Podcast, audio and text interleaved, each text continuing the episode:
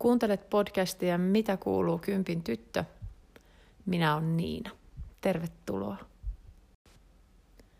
No mitä siis kuuluu kympin tyttö? Kiitos kysymästä. Hieman harmittaa tuo vaakatasossa taivalta tippuva räntäsade, mutta muuten ihan ok. Aamukahvia on juonut tässä kolmatta tuntia ja olo on ihan mainio. On ehtinyt tässä aamulla jo selailla muiden podcasteja ja vähän kuunnellakin niitä ja miettiä samalla sitten, että milloin opin soittamaan tuota kitaraa kokonaisen biisin verran ja siitä ajatuksesta siirryin sitten tietenkin luontevasti siihen, että milloinkohan ehdin tehdä ne aloitetut ruotsin opinnot loppuun, mutta sitten pysähdyin hetkeksi taas tuijottelemaan tuota räntäsadetta ja mietin, että tässä on itse asiassa ihan hyvä olla ja juoda vaikka vielä se neljäs kupillinen kahvia ja nauhoitella sitten tätä podcastia. Tänään ajattelin keskittyä vähän siihen, että miten kympin tytöstä tuli kympin tyttö tai mistä kympin tytöt on tehty. Ja mietin tietysti omaa lapsuutta ja sitä, että tästä kympin tytöstä olisi varmaan tullut kympin tyttö ihan, ihan ilman muiden apua niin sanotusti tai muiden asettamia tavoitteita ja odotuksia. Ja, mutta, mutta tietenkin on myös totta, että lapsena kun ei voi olla vielä täysin välittämättä muiden lähinnä vanhempien asettamista tavoitteista ja odotuksista itseä kohtaan, niin se minuuden ja omien mielenkiinnon kohteiden löytäminen voi, voi joko johtaa perille tai sitten täysin metsään riippuen siitä, minkälaista tukea siihen, siihen saa ja miten hyväksytäänkö sinut sellaisena niin kuin oot. Ja tota, niin kuin sanoin, niin minusta olisi varmaan tullut kympin tyttö ihan ilman mitään ulkopuolelta tulleita tavoitteita ja ja vaatimuksia, mutta, mutta, mutta niitäkin, niitäkin myös oli. Oli itselläni niin kova tahto ja näytön halu jo lapsena.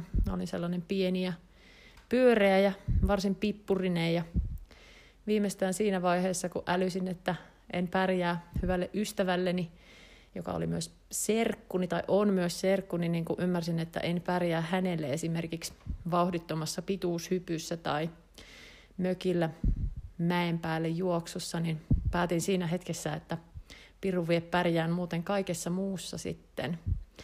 Et siitä se varmaan se ajatus alkoi, että tässä on alettava nyt osata asioita. Eikä ainoastaan osata asioita, vaan osata ne pirun hyvin, niin hyvin, että voisi olla paras. No, aikana ehkä yhtenä suurimpana eteenpäin ajavana voimana tähän omaan kympin tyttöyteen voisi mainita näyttämisen halun sen serkun lisäksi isosiskoille. Aika isot ikäerot meillä, niin tietenkin minun vinkkelistä katsottuna ne isosiskot osas jo ihan kaiken. Ja, ja päätin sitten, että, että otan heidät kiinni jotenkin siinä osaamisessa. Itse asiassa jo ennen ala-asteelle menoa niin kuusivuotiaana päätin opetella lukemaan ja, ja sen teinkin. Ja, ja sitten sen jälkeen, kun, kun oli oppinut lukemaan, niin siitä lukemisesta ei oikeastaan tullut loppua ja äitikin oli jossain vaiheessa huolissaan, että mitäköhän sille tuolle tytölle tapahtuu, kun se koko ajan vaan lukee. Ja luinkin ihan valtavasti kaikennäköisistä hevostallitarinoista, niin ää, siirryttiin loputtomaan virtaa sosseja ja viisikoita ja neiti etsiviä ja sitten muistan vielä sen, että ajatus oli se, että ne olisi saatava aina sille kerta makuulla luettua, ja monesti niin kävikin. Toinen tärkeä rakennuspalikka tässä tiellä kohti sitä kympin tyttöyttä oli varmaan se, että olin ihan helvetillisen itsepäinen ja, ja olin tarkkaan rakentanut sellaisen kovan ulkokuoren, että en tykännyt näyttää tunteitani mu- muusta kuin ehkä sellaisesta, että suutuun, jos joku ei onnistunut, mutta sellaisia niin kuin ainakaan surua en tykännyt näyttää tai, tai pettymystä muille, vaan rakensin sellaisen tarkan ulkokuoren ja sinnikkäästi sitten vaan sen kuoren suojissa sitten pakersin eteenpäin. Ja muistan myös semmoisen, mikä nyt ei varsinaisesti noihin koulusuorituksiin liity, mutta, mutta sellainen, että, että kun lemmikkikissa oli viety lopetettavaksi, niin en suostunut itkemään vanhempien nähden, että en halunnut näyttää sellaista heikkoutta itsessäni. mikä nyt tietenkin tuntuu aivan typerältä tässä, tässä vaiheessa elämää. No, kolmas asia, minkä voisi mainita tässä yhteydessä, niin on varmasti se, että alaasteaikojen parhaan ystävän kanssa oli sellainen ystävällismielinen kilpailu siitä, että kumpi on luokan paras tai, tai ollaanko yhtä hyviä, kun lukuvuosi päättyy. Eli sellainen hyvässä hengessä tapahtunut toisen kannustaminen siihen parhaimpaan, niin varmaan oli myös, myös tärkeä tekijä siinä, että, että tein itsestäni sellaisen kympin tytön. Näissä edellä kuvailuissa palikoissa olisi varmaan ollut jo itsessään ihan tarpeeksi, ehkä jopa vähän liikaakin siihen, että aina piti tavoitella sitä täydellistä suoritusta siellä, siellä koulussa alaasteella ja aina sen jälkeenkin, mutta sitten on mainittava nyt kyllä myös se, että sain tosiaan sit siihen myös ulkopuolelta paineita, paineiden ja tavoitteiden ja odotusten asettajat ei ehkä itse ymmärtänyt siinä hetkessä, miten, miten iso vaikutus niillä tavoitteilla ja paineilla minuun oli. Eli vaikka mulla oli itselläni tavoitteet korkealla, niin sitten niitä hilas vielä vähän korkeammalle muun muassa se, että, että erehdyin kerran tuskastelemaan matematiikan sanallisia tehtäviä vaikea, vaikeaksi, niin kuin ne olikin aluksi vaikeita vähän. Ja, ja näin, niin siitä sai alkunsa sellainen aivan loputon matematiikan lisätehtävien tekeminen. Eli vaikka matikka sujuu aivan valtavan hienosti aina – ja kerran olin ainoastaan tätä tuskailua, että onpa hankalia nuo sanalliset tehtävät, niin siitä sai alkunsa se, että joka ikisen matikan kirjan, joka ikinen lisätehtävä oli tehtävä niiden normiläksyjen lisäksi. Ja, ja sen lisäksi, että tehtiin niitä lisätehtäviä, niin kuulin myös tällaista kymppihän riittää vitsailua aina siitä lähtien, kun huomattiin, että, että kymppejähän minä sieltä kotiin kannan sieltä koulusta niistä kokeista ja, ja tämä kymppihän riittää, niin hauskaltahan se saattaa kuulostaa siinä hetkessä, mutta, mutta, mutta se ehkä aiheutti sit myös sen, että kun kymppin tyttö sai ensimmäisen kerran kokeesta alle kiitettävän, taisi olla kasi puoli, minkä sain, ja se on loistava arvosana, mutta sitten kun oli tottunut itse niihin kymppeihin ja sitten kun ties, että siellä kotonakin niitä kymppejä odotetaan, niin, niin muistan, kun katsoin sitä koepaperia, jossa oli se kasi puoli tai kasi plussa ja tuntui koulussa, että se itku kuristaa siellä kurkussa ja en varmasti itke muiden nähen ja, ja menen kotiin ja sitten koti oli tyhjä siinä vaiheessa, kun pääsin kotiin, niin siellä sitten tietenkin itkin ja, ja ei se tietysti vielä siihen jäänyt, koska hävetti, kun olin saanut niin huonon arvosanan ja piilottelin sitä koepaperia sitten vielä aikani, kun en halunnut vanhemmille näyttää, että miten huonon olin kokeesta saanut. Toki vanhemmat ei tietenkään siitä nyt ollut niin pahoillaan kuin mitä minä ajattelin ennakkoon, mutta tämä kymppihän riittää. Ajatus oli niin syvällä siinä vaiheessa jo itsessä, että tuollainen valtavan hyvä arvosana tuntui aivan maata kaatavan huonolta. Ja vaikka ne vanhemmat ei suuttunutkaan siitä huonommasta arvosanasta, niin taisi olla seuraavan kerran lukiossa, kun sain jostain filosofian kokeesta tai pilsan kokeesta arvosana, joka alkoi kasilla. Ei niitä sinne väliin sitä ennen mahtunut.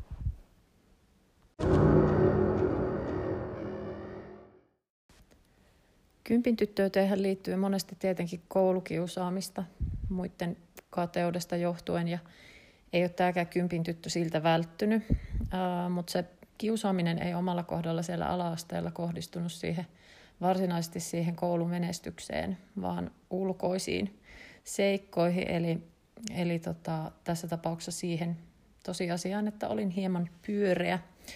Ja niin koulussa kuin muuallakin loputtomasti kuullut, tälle tytölle se ruoka kyllä maistaa.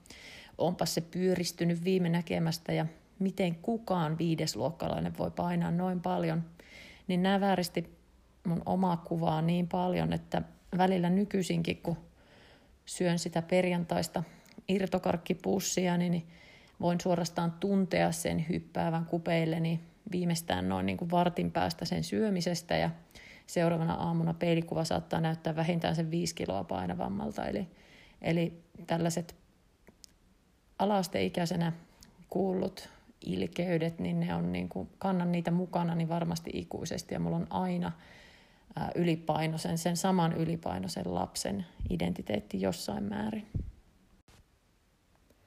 Sitten ala-asteelta yläasteelle siirryttäessä niin karistin ne muutamat kilot, mitä ehkä oli ollut ylimääräistä.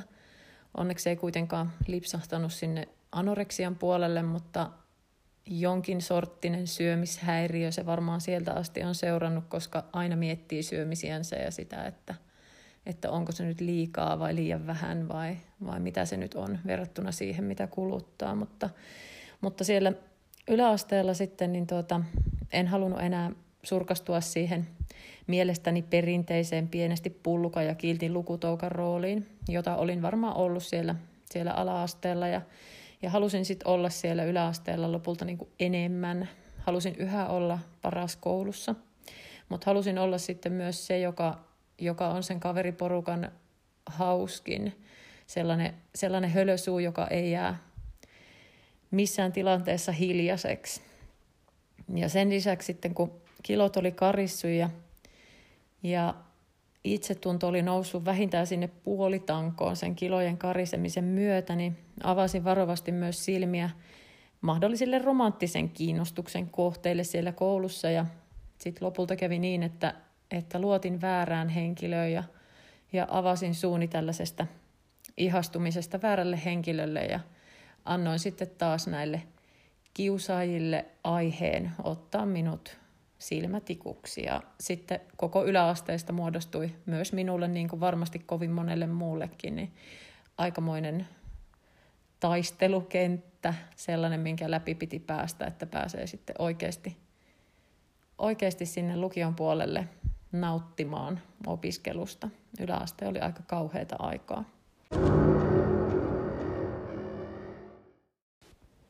Kerron tuossa myöhemmin vielä vähän siitä, että miten tämä kympin tyttö sitten lopulta päätyi pettämään ehkä aika monenkin odotukset hänen suhteen jossain määrin, mutta tähän väliin voisin lukasta sattumoisin aika samankaltaisin kokemuksin varustetun Milman, joka myös on kympin tyttö, niin hänen kokemuksiaan yläasteajalta tuosta jo trailerissa mainitsemastani kirjasta Kympin tyttö ja muita harhaan kuljettuja polkuja. Lokakuu 1994. Porkkanaksi sitä sanotaan hiusten värin vuoksi. Eikö se ole ihana? Kattokaa nyt sitä. Tuolla se näkyy menevän kohti tupakkapaikkaa. Tuossa yksi päivä se törmäsi minun koulukyydissä ja sen kädet uppos minun tisseihin. Sitten se hymyili ja sanoi, että luuli ihanan pehmeän pumpuliin törmänneensä. Milman luokalla oleva Tiina kertoo näin kesken kotitaloustunnin ja varmistaa, että koko pöytäryhmä kuulee. Keskittykääs tähän ohjeen läpikäymiseen nyt tytöt. Kohta teidän pitäisi aloittaa leipominen eikä sitä mitään tuu, jos ette keskity. Kotitalouden opettajan sijainen yrittää piipittää opettajan pöydän takaa muiden tyttöjen jatkaessa Tiinan jutulle kihertämistä. Porkkana on kotosi syrjäkyliltä, joten Milman kotikaupungin keskustan sakki katsoo sitä hieman halveksuen – mutta samalla koulubussilla kulkevat saman kylän tytöt ovat sitä kilvan kuolanneet ja huokailleet katseen tai sananvaihdon toivossa ja tuskassa. Tiina on nyt onnistunut pääsemään ihan lähikontaktiinkin. Milma puolestaan oli koko syksyn ihailut porkkanaa vain kaukaa. Melko varhaisessa vaiheessa lukuvuoden alussa hän oli päättänyt luottaa mukavan oloiseen, myöhemmin varsin kusipäiseksi osoittautuneeseen luokkakaverinsa Tiinaan, ja kertonut ihastuksestaan tuohon kolme vuotta vanhempaan kymppiluokkalaiseen hurmuriin. Virhe. Valtava virhearviointi. Ja siitä oli saanut alkunsa Milman pahin painajainen. Huorittelua, uhkauksia ja loputtoman pitkiä tuomitsevia katseita sekä julmia juoruja. Ylipainon karistua yläasteelle siirtymisen aikoihin Milmasta oli kuoriutunut ilmeisesti vastakkaisen sukupuolen mielestä suhteellisen viehättävä nuori nainen, ja hän saikin nyt huomiota melko yllättäviltä tahoilta. Entinen kiusaajakin oli pyytänyt treffeille ja kehunut takamuksen näyttävän hyvältä siskon vanhoissa, jo hieman liian kulahtaneissa Leviksen 501. Huomio tuntuu Milmasta yhä hyvin hämmentävältä vuosien pullukkataakan jäljiltä, eikä positiivisia huomionosoituksia millään meinaa uskoa todeksi, vaan takaraivossa tykyttää jatkuvasti pelko siitä, että kyseessä on sairas pila ja että kohta joku hyökkää jostain nurkan takaa ja haukkuu läskiksi, tai kyselee kohteliaasti painoa ja ihmettelee sitten, miten kukaan tyttö voi painaa niin paljon. Milma ei ollut koskaan ollut sairaaloisen lihava, mutta tarpeeksi pyöreä ja romuluinen saadakseen kiusaajien kielen kannat lämpimiksi pienellä alaasteella. Eikä vasta kehitteillä olevan minäkuvan musertamiseen ja vääristämiseen tuossa elämänvaiheessa paljon ollut tarvittu. Uuden viehättävämmän ulkomuodon myötä ei siis suinkaan avautunut autuus, vaan pirullinen piina. Ja kaikki yhden porkkanan vuoksi. Porkkanan, jonka kanssa Milma ei ollut koskaan edes jutellut, saati tehnyt mitään muutakaan huorittelut ansaitakseen. Luokkakaveri Tiinan ystävällisellä avustuksella Porkkanan kylän naiset saivat uudeksi vihan kohteekseen Milman, jolla ei ollut kokemusta sen enempää seksistä kuin tappeluistakaan. Mutta se ei estänyt heitä syyttämästä Milmaa ensimmäisestä ja uhkaamalla jälkimmäisillä. Tule saatanan huoran penikka ulos, niin saadaan tää selvitettyä. Oot kuulemma meidän kaikkien miehiä yrittänyt viime diskossa. Vittu mikä lortto. Tiinan Aisapari, jonka nimeä Milma ei edes tiedä, sähisee ja sylkee sanoja suustaan, pitäen samalla linkkaria Milman kaulalla. Vilma, jonka kanssa Milma oli vielä hetkeä aiemmin tanssinut ja nauraa räkättänyt jollekin Pisang Amonilla aiheutetusta pienestä humalasta johtuneelle kömmähdykselle, katsoo kauhusta lamaantuneena tilannetta ja ottaa muutaman askeleen taaksepäin. Vilma ei uskalla kuitenkaan lähteä tilanteesta ja mennä puhumaan järjestyksen valvojille, koska pelkää itse joutuvansa tyttöjengin puristukseen. Ja Milman saavan sillä välin veitsestä. Kene, kenestä sinä oikein puhut ja kuka sinä itse oot? Milma saa kysyttyä pelosta vapisevalla äänellä. Hän myös uskaltautuu katsomaan hyökkääjää silmiin, toivoen, että tämä näkisi Milman puhuvan totta. Milma haistaa vasten kasvojansa uhkauksia hönkivän mustatukkaisen tytön hengityksestä viinan ja tupakan.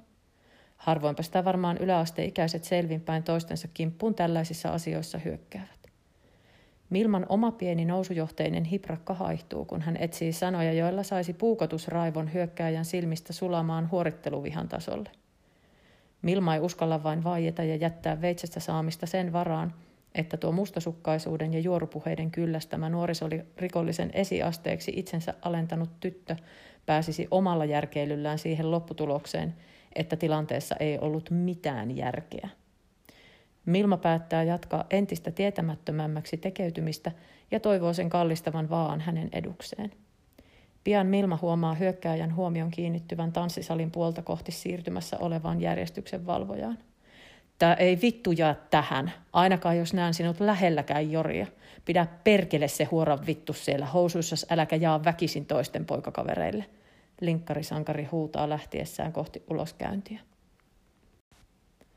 Milmalle on täysin yhden tekevää, mitä valheita tyttö hänestä suoltaa, kunhan tilanne vain saatiin päättymään. Tappelu väistetty, ei fyysisiä henkilö- eikä ainevahinkoja, ainakaan tällä kertaa. Joo, taidan jättää seuraavan diskon väliin, Milma toteaa lakonisesti takaisin hänen vierensä tulleelle Vilmalle. Kaksikko päättää poistua tästäkin nuorisohuvittelusta kesken illan ja raahustaa keskustan läpi koteihinsa. Diskossa sattuneen uhittelun jälkeen seuraa pieni suvantovaihe huorittelujen suhteen, ja Milma ajattelee jo päässeensä piinasta. Kuinka väärässä voi ihminen ollakaan? Kato, mitä tämä oikein meinaa? Rahapussi on paketoitu sydänkuvioiseen sellofaaniin ja mi- missä kaikki rahat on? Milma änkyttää vieressään kloorivettä lattialle hiuksistaan tiputtavalle Vilmalle. Milman rahat ovat kadonneet uimahallin pukuhuoneesta oppitunnin aikana ja tilalle on tuotu uhkausviesti, jossa kerrotaan, että Milma hakataan, mikäli hän kertoo varkaudesta kenellekään. Kauhusta kankeana Milma ei uskalla kertoa uimahallilla tapahtuneesta muille kuin parhaalle ystävälleen Vilmalle, koska uskoo kiusaajien toteuttavan uhkauksensa. Milman onneksi hänen vielä kotona asuva isosiskonsa kuulee salaa, kun Milma puhuu Vilmalle tapahtuneesta vielä samana iltapäivänä. Sisko pakottaa Milman kertomaan vanhemmilleen varkaudesta. Sinulla on siis epäilys siitä, kuka tämän lapun on kirjoittanut. Poliisilaitoksen päivystäjä kysyy hieman pakotettua myötätuntoa huokuvalla äänellään. Joo, on sataprosenttisen varma siitä, Milma vastaa ja painaa katseensa kenkiensä kärkiin. Milman nyt hieman rähjäiseltä näyttävät suosikkikengätkin ovat osa aiemmin päivällä tapahtunutta. Varsin kauniisti paketoitu tyhjä rahapussi ja siihen liitetty uhkausviesti oli survottu toisen kengän varteen ja varmistettu, että sekin saa osansa väkivallasta. Poliisi lupaa ottaa asian hoitaakseen ja antaa toivoa myös siitä, että Milma saisi menetetyt 80 markkaakin takaisin. Poliisien puuttuminen tilanteeseen on ainakin päällisin puolin parasta, mitä yläasteella on tuohon mennessä Milmalle sattunut. Ulkopuolisille näkyvä ja kuuluva kiusaaminen laantuu ja muuttuu pelkiksi mulkoiluiksi ja satunnaisiksi huorajuoruiksi. Nuoruuden kestävällä musteella lyöty huoraleima otsassaan Milma lähtee kuitenkin ehkä tiedostamattaan elämään tämän aihetta saadun maineen mukaisesti ja kerää myöhäisteini vuosinaan seksikokemuksia varmaan enemmän kuin omiksi tarpeikseen. Jokaisessa ohikiitävässä kerrassa on kuitenkin se pieni toive siitä täydellisestä, elämän ihmeellisen ihanaksi muuttavasta rakkaustarinasta, siitä vaaleanpunaisesta ja niistä vahvoista käsivarsista, jotka nostavat neidon Hollywood-kohtauksen kaltaiseen pyöritykseen.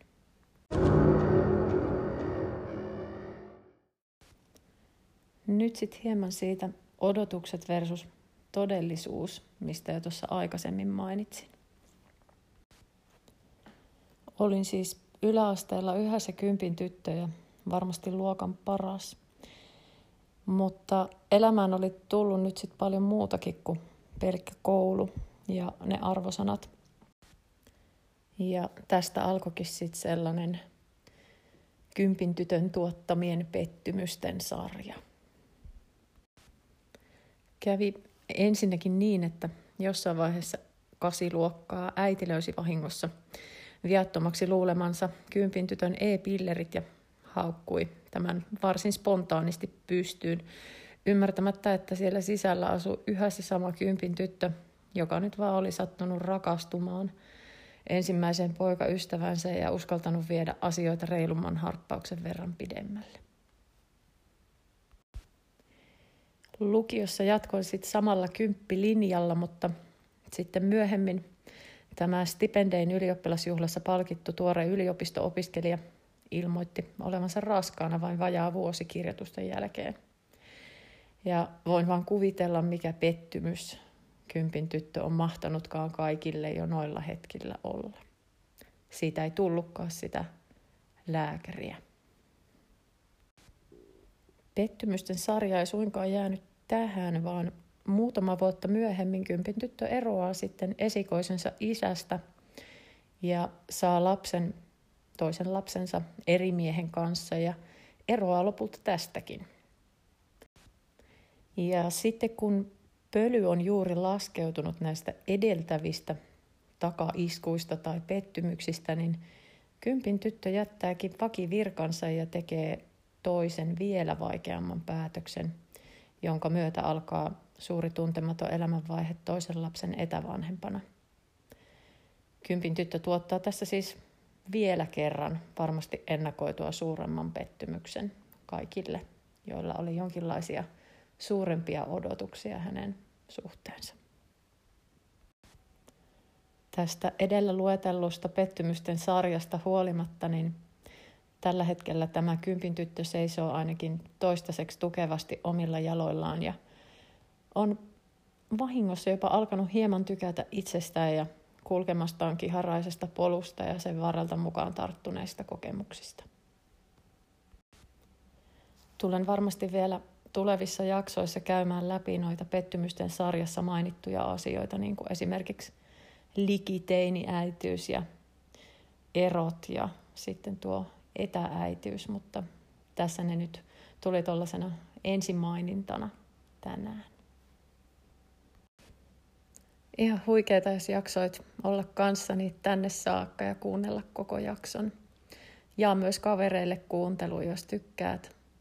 Ja jos kuuntelet tätä tuolla Anchorin sovelluksessa tai, tai nettisivuilla, niin voit jättää sinne myös ääniviestejä minulle, niin voin sitten vaikka tulevissa jaksoissa vastata kysymyksiin tai, tai ottaa sen sinun ääniviestin siihen jaksoon mukaan. Kiva, kun kuuntelit. Kiitos. Seuraavaan kertaan.